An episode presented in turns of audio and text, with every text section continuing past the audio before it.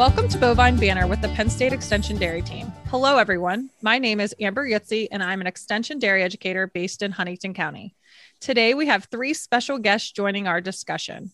I would like to welcome dairy producers Brett Reinford and Keith Spiker, as well as dairy extension engineer John Tyson. Today, we are going to continue the theme of protecting your land, protecting your profits with a discussion about methane digestion on dairy farms. Thanks for joining us today, gentlemen. Keith, would you like to lead us off with introducing yourself and telling us a little bit about your farm? Sure. I'm uh, Keith Spiker. I farm in partnership with my brother Kent. We are the third generation here at Kishview Farm in Belleville. We milk about 600 cows and farm about thousand acres. I'm primarily in charge of cows, and my brother is primarily the crop guy. I am also in charge of the digester. We installed our digester in 2010. I believe it was like February of 2011 when we initially were up and running. Thank you. Brett, could you tell us a little bit about your operation? Or Ken Amber.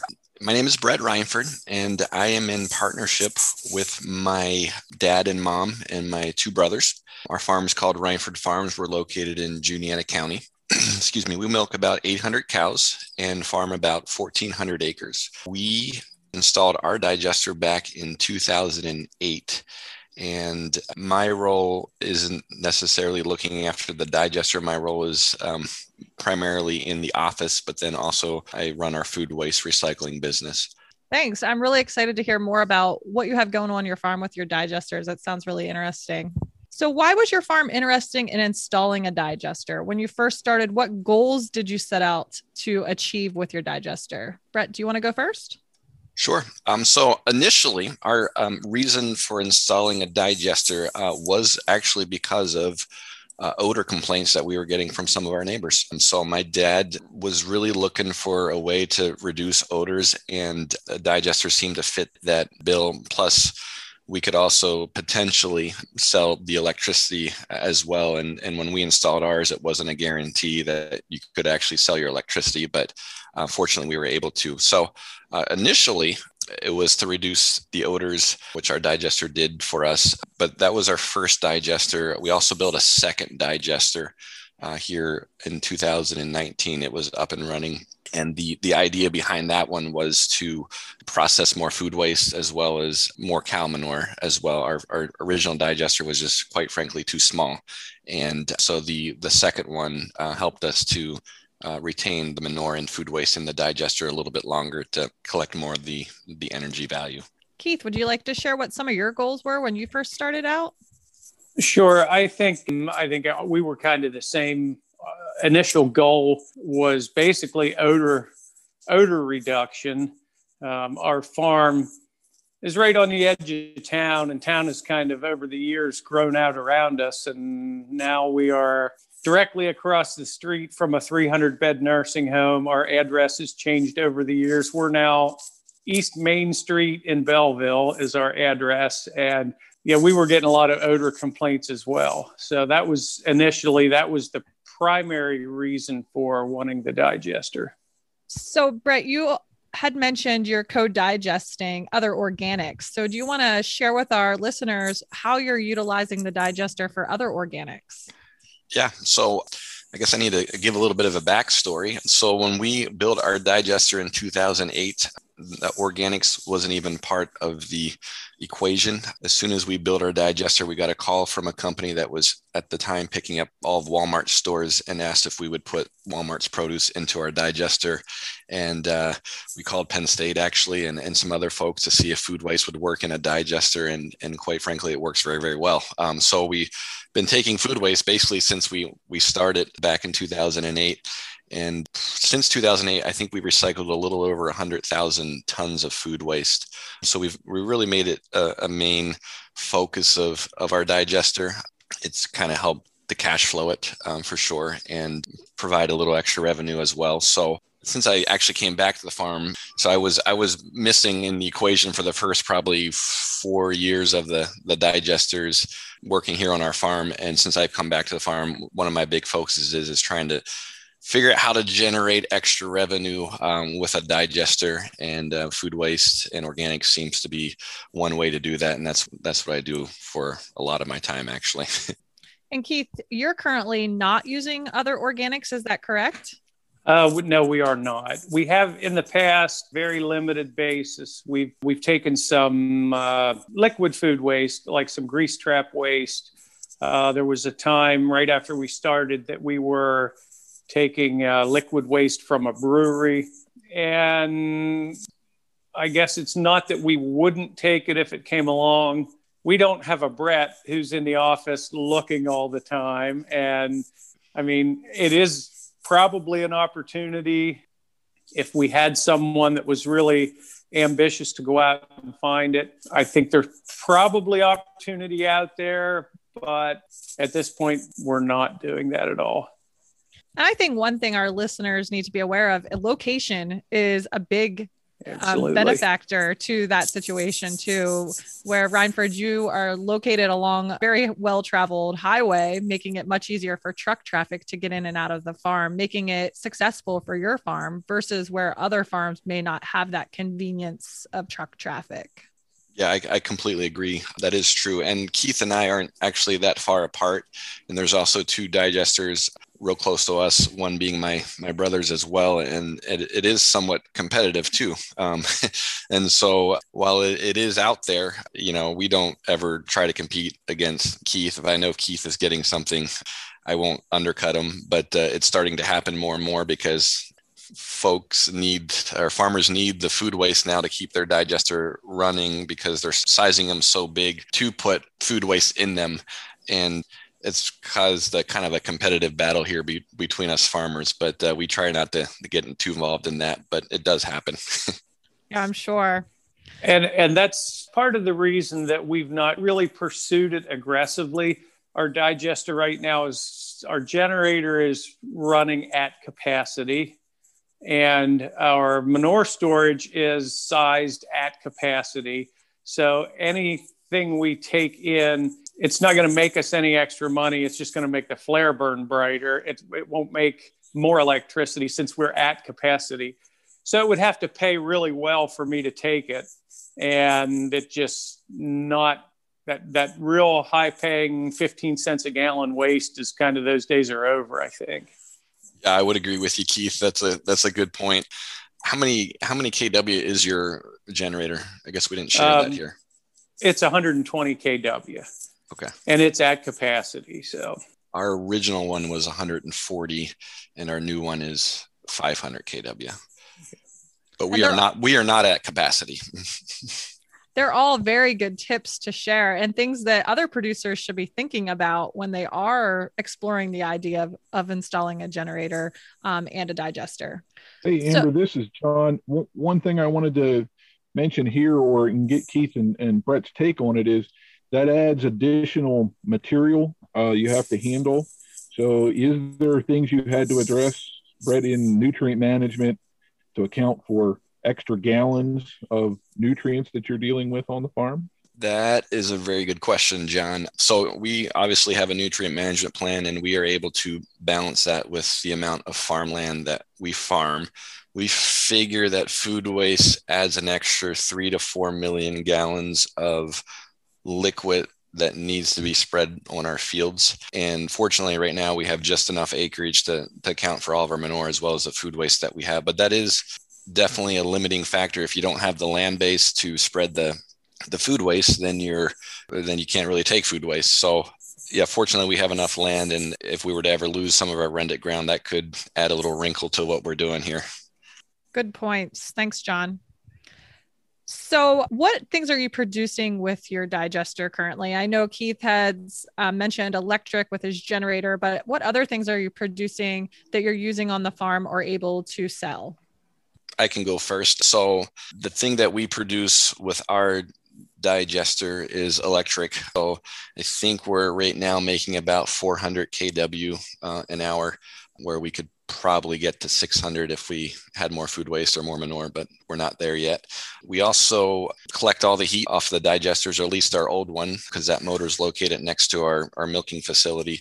And we um, heat our milking parlor, all the hot water, the farmhouse that's here on the property, as well as our shop is, is heated by that. And our new digester, we just hooked up that to our calf facility, our group housing calf facility. And so we're getting heat off of that to, to pump into that facility to hopefully keep the calves a little more uh, comfortable. Uh, so we use as much as he as we can. We dry corn with it as well. So it does save us some money for sure because we're not buying the fuel oil or propane that you would typically have to do to generate heat. Um, we use all of our manure solids for bedding. So we used to sell that when we had extra, but uh, we we don't, and uh, we've been using the manure solids since since we started back in 2008 and it's seemed to work really well for us. There's also a digester generates renewable energy credits, and so um, that market is sometimes good some years and sometimes bad. And this year it seems to be okay. And so we sell a lot of our renewable energy um, credits as well. So that's another revenue stream that our digester produces. Yeah, we're we're probably kind of the same as Brett. We, other than the electricity, we capture all the heat, and it does heat uh, the milking parlor heats all the hot water for the milking parlor, which that's a lot of hot water. That's a real bonus. And it also heats the farmhouse and the shop. And then we do also sell the renewable energy credits. And we use the uh, the solids for bedding. We actually were pretty concerned about that when we first started. Before the digester, we were on deep sand bed free stalls, and now we're on deep bedded solids and honestly, our somatic cell count is better than it was 10 years ago. Maybe we manage it a lot more aggressively. I mean, I'm sure we do, but we've found a system that works well for us. We compost them first, and we're very happy with the bedding and don't miss the sand. From an electric production, how close are you guys to balancing out what the farm needs in electric versus how much you have extra?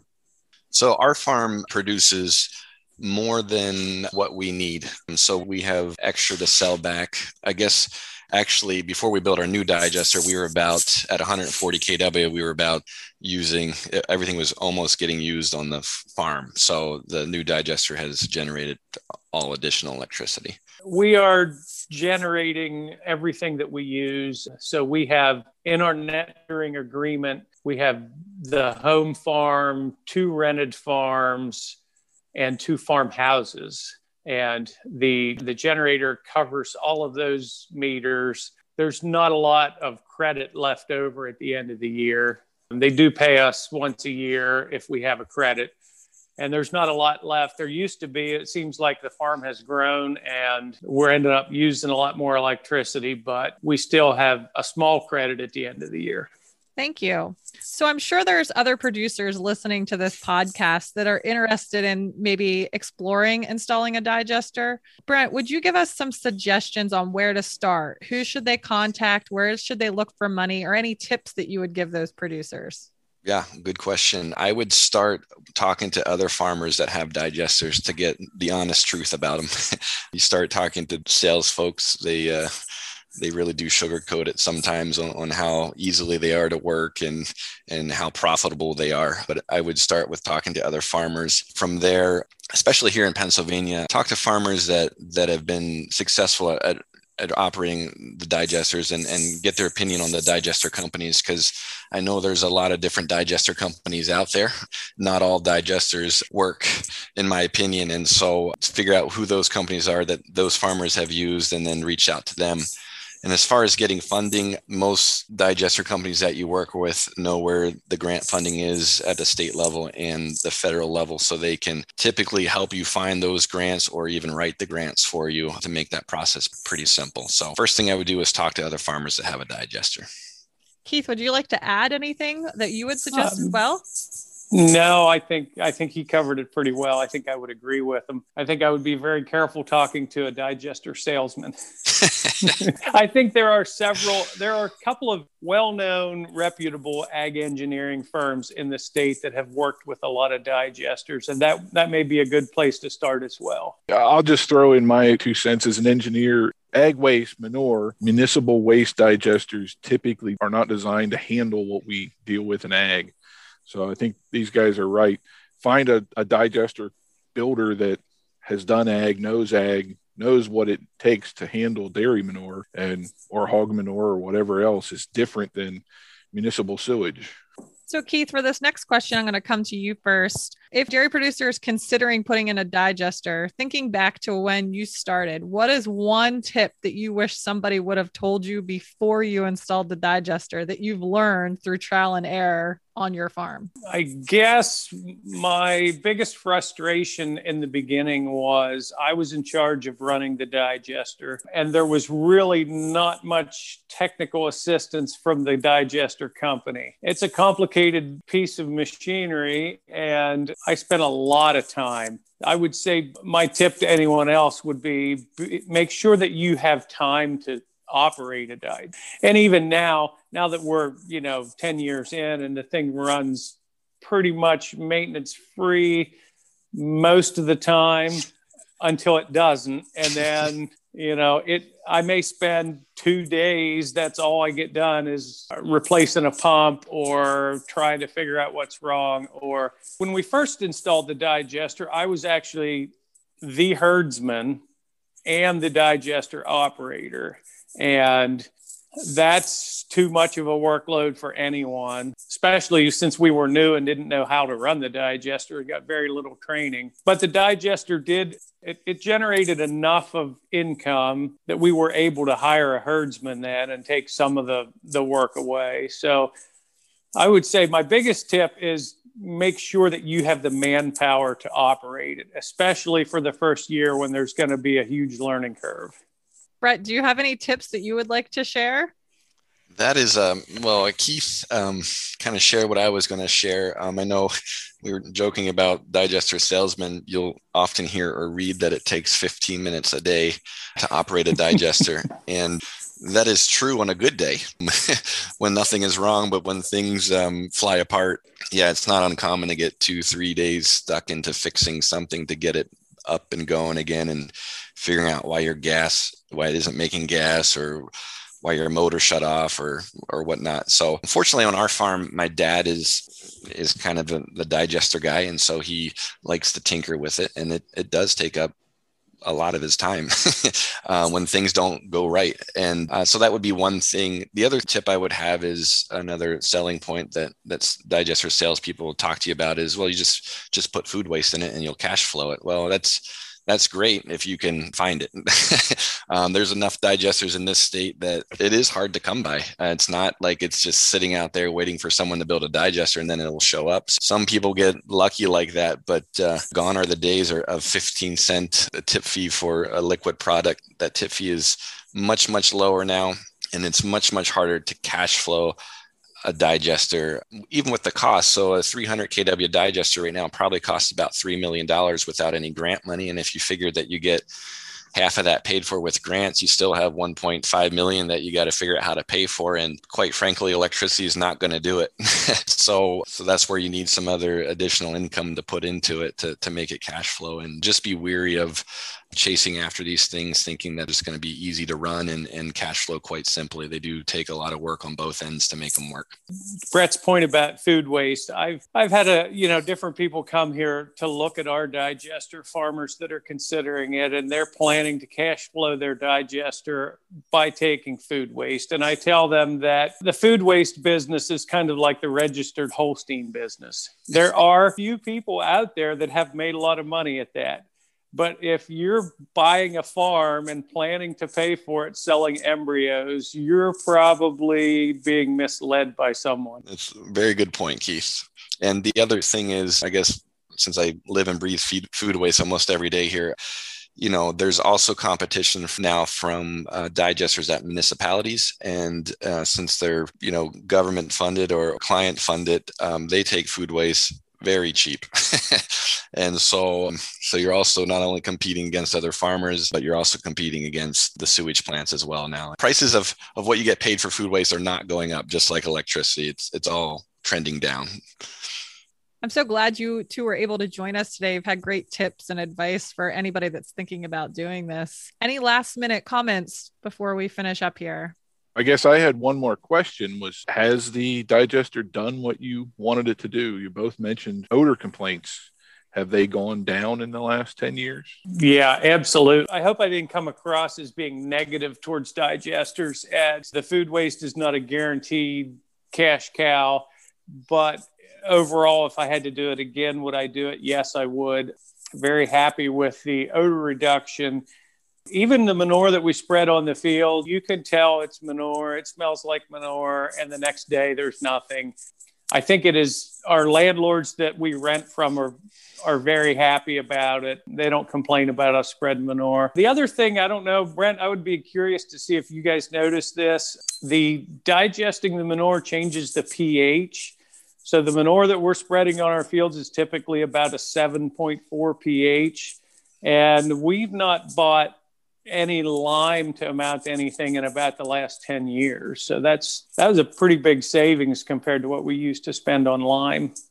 No, that's um that's a good point, Keith. Now we we still buy a little bit of lime, but not much. I guess I even put that together. Maybe that does have something to do with with our digester and what it's doing. But also to your point, I also didn't want to sound negative either. I, I want to be realistic as to we would also buy an, another digester as well. what we did in 2019, so they must be doing well enough for us to to, to do a second one and, and and build it bigger as well. They have accomplished what we originally wanted to do, and that's to reduce odor. When you spread on the field, like he said, you only smell it for like a day, and we found we started injecting some of our manure, and when you inject it, you don't smell it at all. uh, and so definitely haven't had any uh, neighbor complaints as far as odor in, in quite a long time. Uh, so it does reduce odor for sure. But yeah, no, I, I still encourage people to build them. I just I just think you need to do all the homework up front so you're not caught off guard with what they can and can't do in the future for you. I think you both have given really good advice to anybody that is exploring it and being realistic about how it has worked for you and really give them some good things to think about moving forward. Thank you so much to both of you for taking time to share with us today. Please plan to join us again next week as we continue our series on protecting your land and protecting your profits. Thank you.